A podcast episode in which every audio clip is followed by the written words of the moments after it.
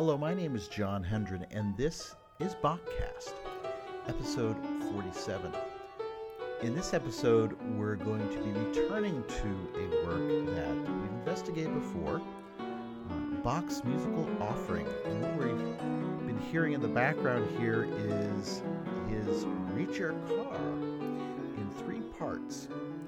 Um, just a quick recap about this work. This is uh, BWV 1079, and it's it's a big work. It uh, it can take up a CD or more, uh, which means it's you know usually takes more than 60 minutes to get through it, and it's a collection of of different pieces. And I, I calling them pieces probably isn't as accurate as we could be. You could think of them as, as puzzles. And why would Bach write a series of puzzles, a trio sonata, and a set of fugues? Uh, and why would he call them uh, a very archaic term, a Ricercar? So, if you remember the story, or if you don't, Bach was invited to come to Potsdam and play for Frederick the Great, where Bach's son, Carl Philipp Emanuel, was employed uh, as a keyboard player. He also wrote music. Um, and Bach, Johann Sebastian Bach, was somewhat famous during this time period for being able to uh, compose contrapuntal music. And we think today as composers, I think, at least in my mind, I think of a composer as someone who has a pencil in hand who sits down with score paper or something like that and is uh, basically writing notes down. And I, I don't think uh, that is an accurate picture of the way Bach uh, Bach's mind worked. I think he was obviously someone who could sit down and write music on paper, but the the act of composition was something that you could do um, through sound. You, you would you could sing it, you could play it on an instrument, um, and Bach was famous for this, being able to uh, make up or improvise, if you will, music at a keyboard. Uh, he was very famous as an organist. So he comes, and the king presents him a theme, and it's somewhat of a joke, I think. Uh, at least that's the way that um, some have described it. That the the king gives Bach an impossible task. Uh, he says, Can you play a fugue with this theme? And he goes over supposedly to a piano, and that's in this performance. This is a um, this is one of those two CD versions of the musical offering. Um, this was uh, the group doesn't really have a name, although you probably will recognize some of these names. Um, we have Gottfried von der Goltz, who is has been the leader of the Freiburg Baroque Orchestra. He's on violin and viola in this in this uh, album. We have Karl Kaiser, who is well known in those circles and in Cologne, Germany, on flute. And the keyboard player is Michael Behringer, uh, who plays both harpsichord and the forte piano. And the forte piano might be a uh, an apt instrument here, uh, if we believe the story that Frederick the Great goes over to one of his new Silbermann pianos and pecks out this theme, this very chromatic theme. Um, and of course, when you are introducing notes that don't belong to the key, you can uh, you can guess that it may introduce some complexity to trying to build a fugue around such a theme. And he does this. He gives Bach a, a very long and chromatic theme and says, um, So if you're so good, uh, create a fugue. And Bach uh, supposedly that evening sits down and composes a three part fugue. Uh, and the Ricercar, and it's usually described A3 uh, for three parts, uh, kind of a neat piece. Um, I like it. It's uh, this this performance, uh, this recording. I think it's it's a, it's a good reading of this. And frankly, I don't have like a favorite reading of the the fugue. I mean, um, there are some some parts in this where things take off in thirds, and um, it, it's just a good, entertaining fugue. Um, some of the additions I have, obviously, aren't on the piano; they're on the harpsichord. But uh, either way, I think um, it's a good piece. And me personally, I studied it some because when I was in uh, college, I took on the um, task of writing uh, a fugue myself, and I wanted to use the royal theme as a challenge because I knew it would be a difficult thing to uh, to use as a subject, and so I ended up writing my own piece using uh, this same theme, and so uh, I I did study at some length Bach's two solutions so Bach is told, okay, well, that was good. Could you do it in six parts? And he has to go back and uh, basically improvise a six part fugue.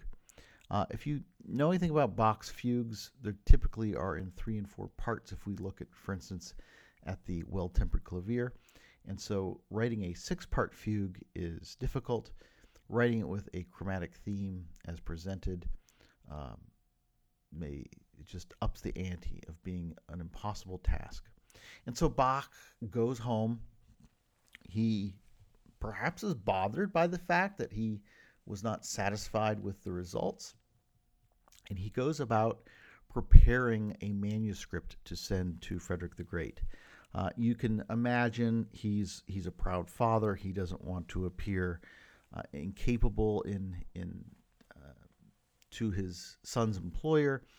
Um, who knows what all was involved, but he he must have put everything else on hold and work this out, and even to the point where he's he's spelling out um, puzzles. Like the word "Ricercar" is used because he can spell something out with with the letters, um, and he does something kind of interesting. He he presents a trio sonata, which is what we looked at in a very early episode of Bachcast, and we hear that theme there, uh, that royal theme, so it's called.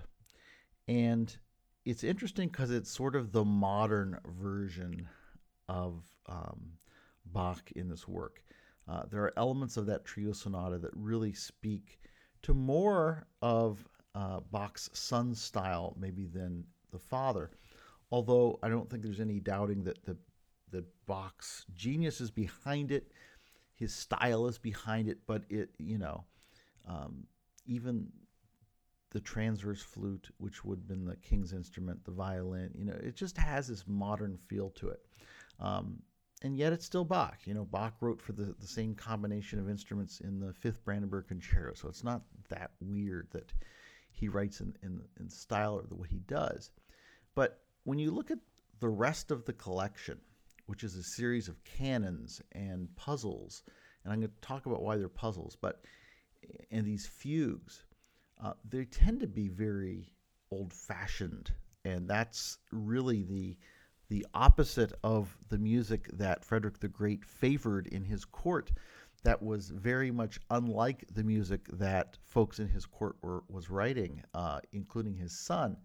And so Bach set about to almost prove himself and to to give merit to those old ways and took on the challenge with a, a special vigor. I mean, um, he writes really great music. Now, the puzzles he he gave solutions uh, in in presenting the theme, the royal theme, in situations where the music's not all written out. And this requires further study and not something that we're going to have the time to investigate in this episode because I want to focus on that Ricercar in six parts, that six part fugue that he wrote out for keyboard. Um, but the puzzles are interesting because um, the solutions weren't provided, and it's it's um, it was sort of a in your face type thing, I think, to say, okay, uh, here's a here's the theme that you presented, and it just so happens that I've put some clues in the music, but I'm not writing it all out. And so it became sort of a, a puzzle, if you will, to figure out how to play this music. Um, very interesting. Um, you kind of have to imagine that um, Bach's son may have been in on the, the joke. Um, but who knows? Who knows how it was received? We don't know if if the king was pleased by this this gift. We don't know, you know. It, there's just a, a, lot we don't know about uh, um, how this was received. We we do know we should be lucky that this music has survived. So the sixth uh, sixth part rather fugue is um, interesting because it's uh, it's long, and just to cover exactly what we mean by a six-part fugue. Um, six parts doesn't mean that it's got six different sections in it, but rather there are going to be six voices, um, and I don't mean singing voices, but just musical voices. So if we're looking at a, a piece of uh, music paper, we'd have six staves going across. And so that means you could play it with six different instruments. So each person's on their own line, and at some point, they're all going to be all going to be playing, and that theme has to make itself presented on all six lines, um, combined with with other music that's going on, um, following more or less standard uh, formula for how fugues would work, at least in the time of Bach, um, which wouldn't be terribly different, for instance, in looking at a classic era sonata and saying, well, it follows the sonata allegro form. There are, there are aspects of a fugue, the subject of the fugue, there's counter subjects, there's expositions, there, there are some formal things, labels that we could place on, on fugues written around this time and so Bach does that, but he does it in six parts, which is which was what the challenge was.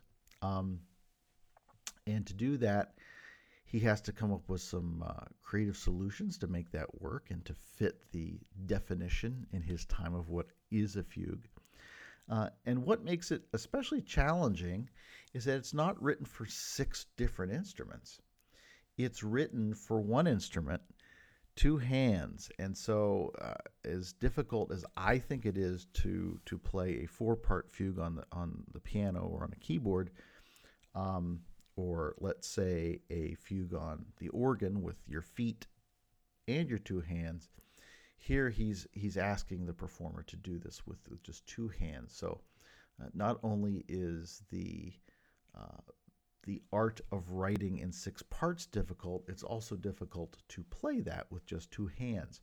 Uh, and so that's what makes this piece especially interesting is that he he he does it and he does it well and it's a it's a neat piece of music. So I'm going to start with the first uh, listening to this with a piece that um, doesn't always get Bach's credit because the serialist composer Anton Webern uh, makes an arrangement of Bach's six part Ricercar or this big fugue, and uh, he adapts it for the modern symphony orchestra. And it's interesting because it, uh, and the reason why music students study it um, and revere it is not so much that, yeah, here's a composer who literally takes Bach's work and just arranges it.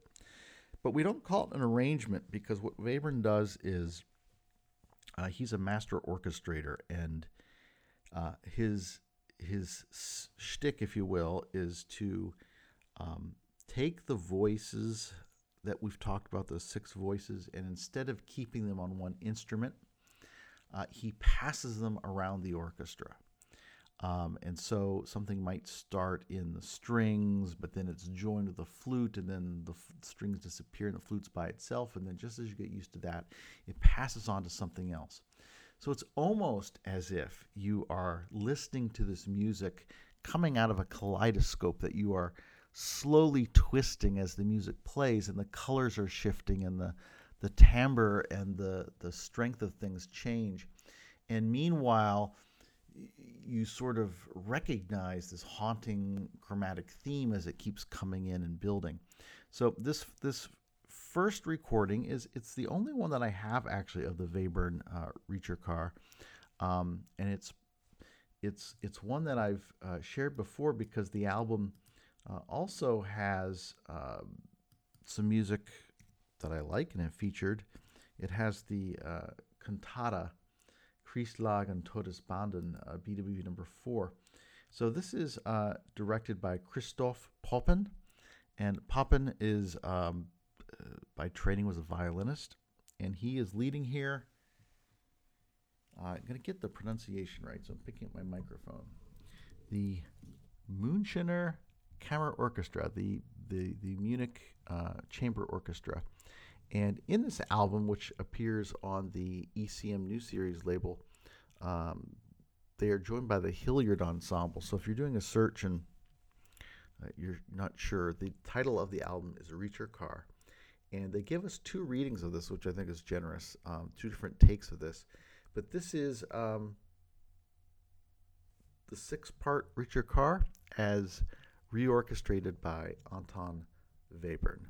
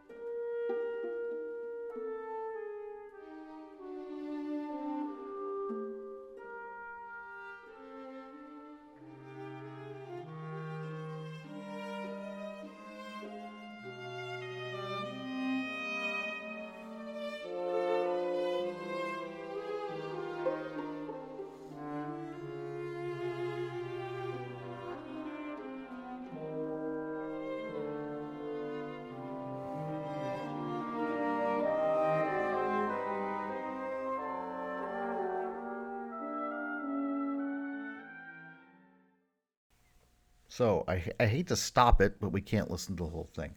Um, it's just an interesting piece of music. It's somewhat experimental. Uh, I can only imagine when it was released, uh, the reactions would have been very interesting, taking this very archaic old piece by Bach. And uh, it just, the orchestration just m- makes you kind of perk up and, and pay attention a little more. Uh, I sense myself, I lose the sense of hearing the fugue as it is because the juxtaposition of the lines amongst different um, combinations of instruments or soloists in the orchestra to me make it very interesting. And it really brings out for me some of the uh, just the beauty of Bach's writing. Um, you know, for, let's forget the the academic exercise of making six uh, voices work with with the same theme. Uh, it's just kind of interesting.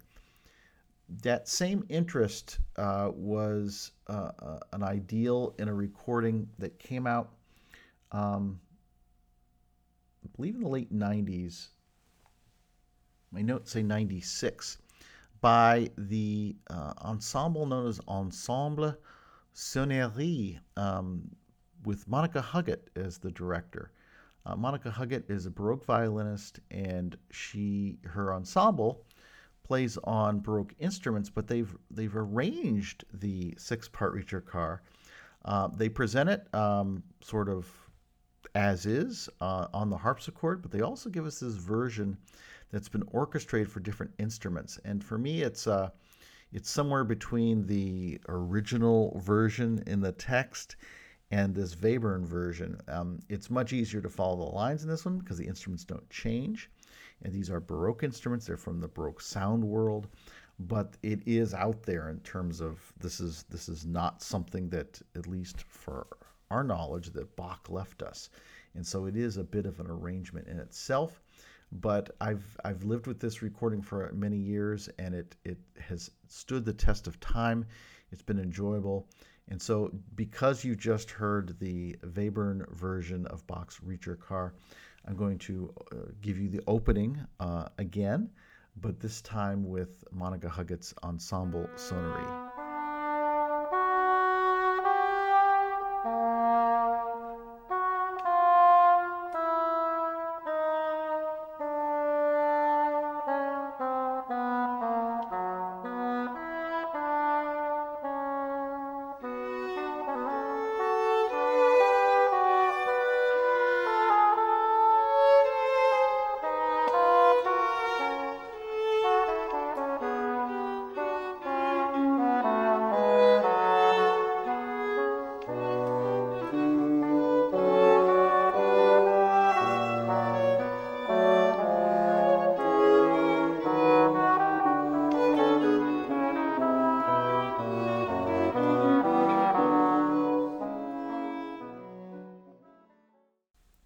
Nice about this is we can hear each voice very clearly independently because of the different timbre of the instruments, uh, mixing woodwinds and strings together.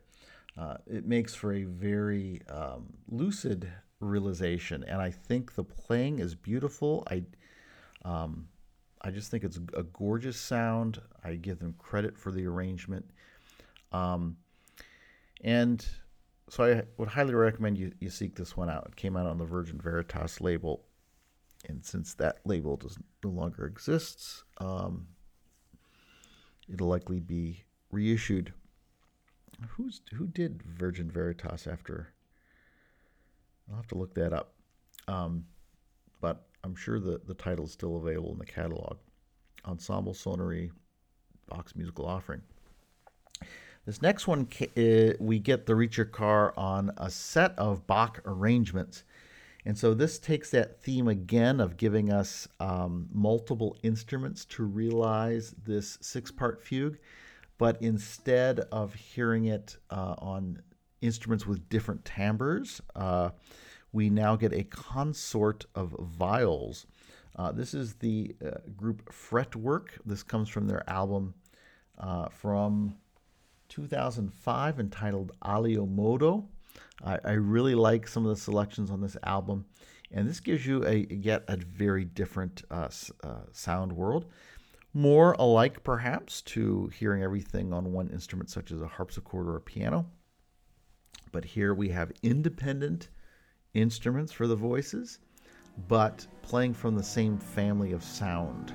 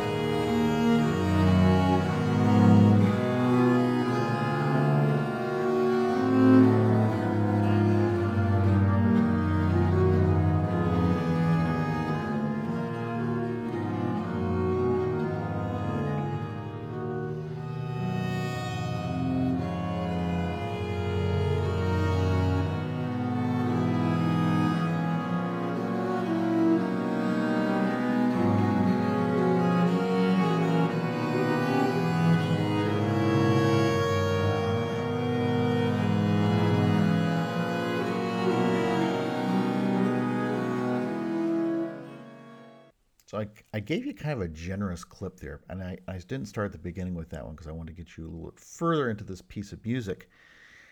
And uh, first of all, when that the last statement uh, comes in there in the bass, uh, it gives me a little bit of goosebumps just because um, of what Bach's doing. He the theme becomes the the the bass and what that means musically is it it gives the uh, direction of harmony. And so this theme that we've been living with, bum, bum, bum, it becomes the harmonic foundation finally for the piece. And, and after that, we go through several episodes, and those little chromatic inflections are there, and it, it creates some really um, interesting, almost modern sounding harmonies. That's that's what Bach had to do to make this fit. Um, and given these very old-fashioned instruments, these this consort of viols, um, it just pushes the limits to what you're used to hearing with these instruments, at least in the context of uh, historical music.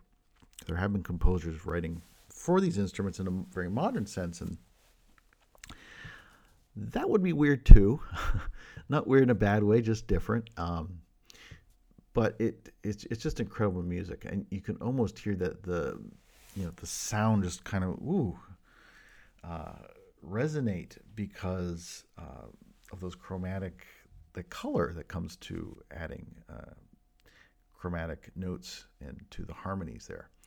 Um, really enjoy that recording. Again, that's fretwork. And for those of you not familiar with the instruments, a viol is is a string instrument, obviously, and as a family, uh, there are all sizes. There are viols that you, uh, they're the size of a violin. There's viols that are cello sized and, and bigger till you get to like double bass. And viols, uh, unlike a violin, typically were not played under the chin. Um, they many times are played uh, with a different hand arrangement on the bow. Uh, it's a, it's a underhand uh, bowing, uh, and viols can have multiple different strings on them, and many viols are going to have frets on them to where you put your finger down. Um, so it's it's sort of a predecessor to the more Italian violin family. Uh, it was popular, made popular originally in the Renaissance, uh, into the early Baroque, and so you have an English composer like Henry Purcell who is still writing for a consort of viols, but at his time, um, people could pick up his music when it was published, and they may very well have uh, interpreted on the more fashionable Italian instruments. Um, but it works here. The, the cool thing about viol music and the whole point of having a consort of viols, a collection, if you will, uh, is that the the sound of multiple instruments together just sort of fits together like it's one. Um, they can emulate the sound, if you will, like an organ. Um, it just melds very well. Um, not unlike, I think, a really good matched string quartet can uh, in the more modern sense. If you get players who um, have a similar tone to one another, um, and there's certain there's certain music that's that's written, especially, um, let's say in the later 19th and 20th centuries, where the composer wants that ensemble to have a very cohesive sound, and then, uh, of course, it's interesting from a composer stand, standpoint when they break away from that and we have you know a viola who's sticking out or the first violin who's is dominating the, the texture or the cello who comes in and does something. Um, the last example i'm going to share with you is probably my favorite if i had to pick one and these are all real favorites um, but if i had to pick just one and i think i've pulled from this album before as well uh, this is another album that has uh, arrangements, if you will, of pieces by Bach.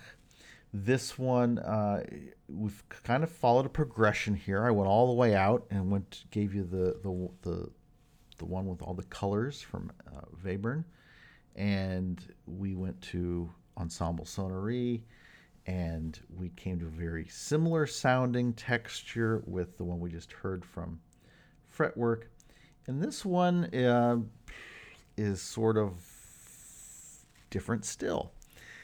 Here in this example, we're going to hear different, um, different texture. Um, it's not as clear.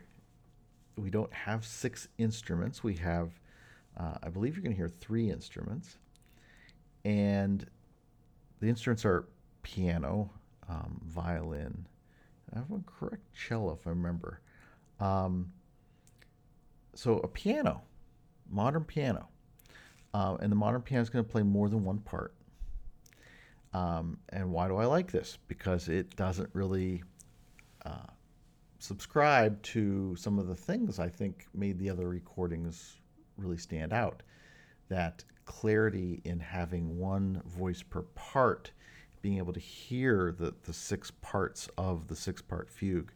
Um, it doesn't have sort of the interesting colors that we, we heard maybe in the, uh, the arrangement, if you will, of Ensemble Sonnerie.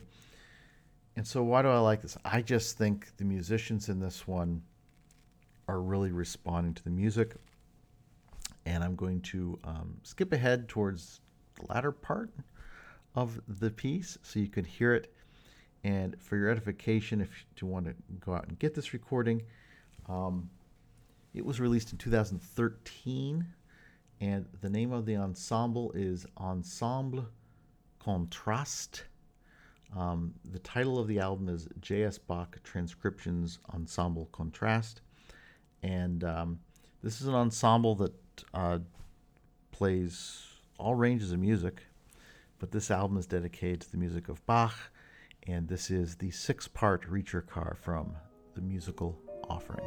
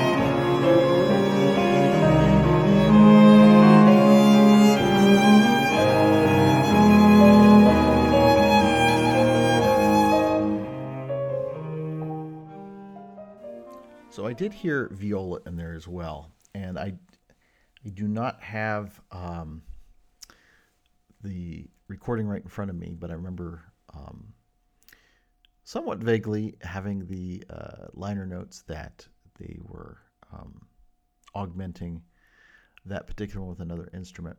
So violin, viola, cello, and piano. Um, to me, part of part of the appeal to this recording is recognizing the themes, recognizing the piece, um, and it all starts with hearing it on one instrument.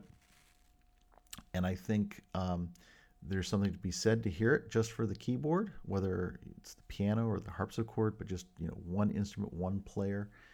And there's something uh, that happens when you start messing around with these arrangements, if you want to call them that, um, reorchestrations of the piece.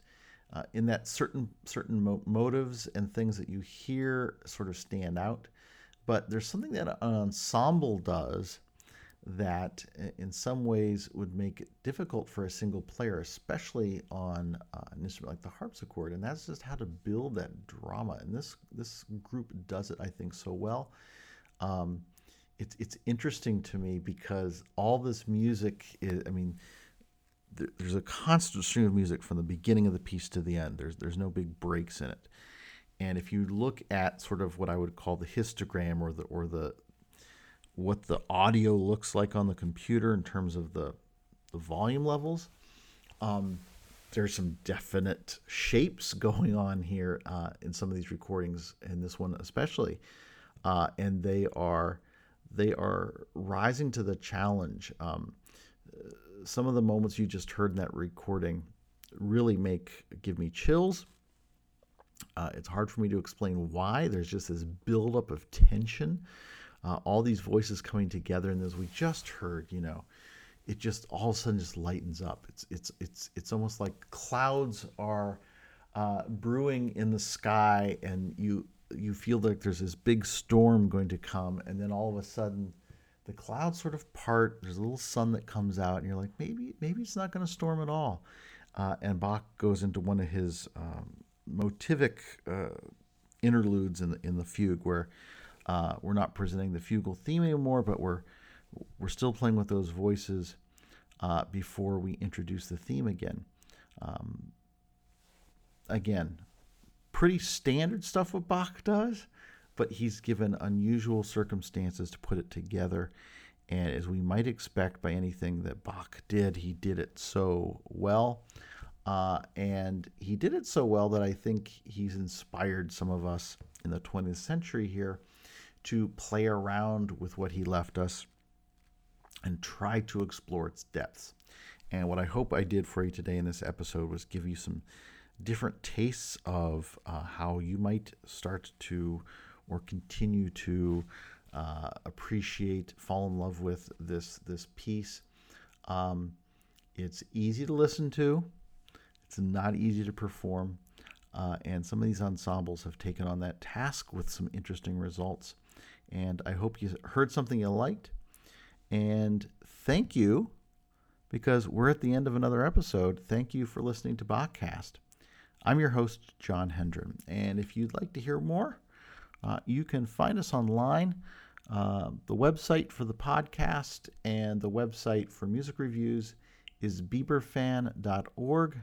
That's spelled B I B E R F A N dot O R G. Because not only am I a fan of the music of Bach, I'm the fan of uh, the music of Heinrich uh, Ignaz Franz von Biber, uh, of Antonio Vivaldi, of George Philip Telemann. If you if you like Baroque music, um, we've got reviews there for you to uh, check out. And thank you.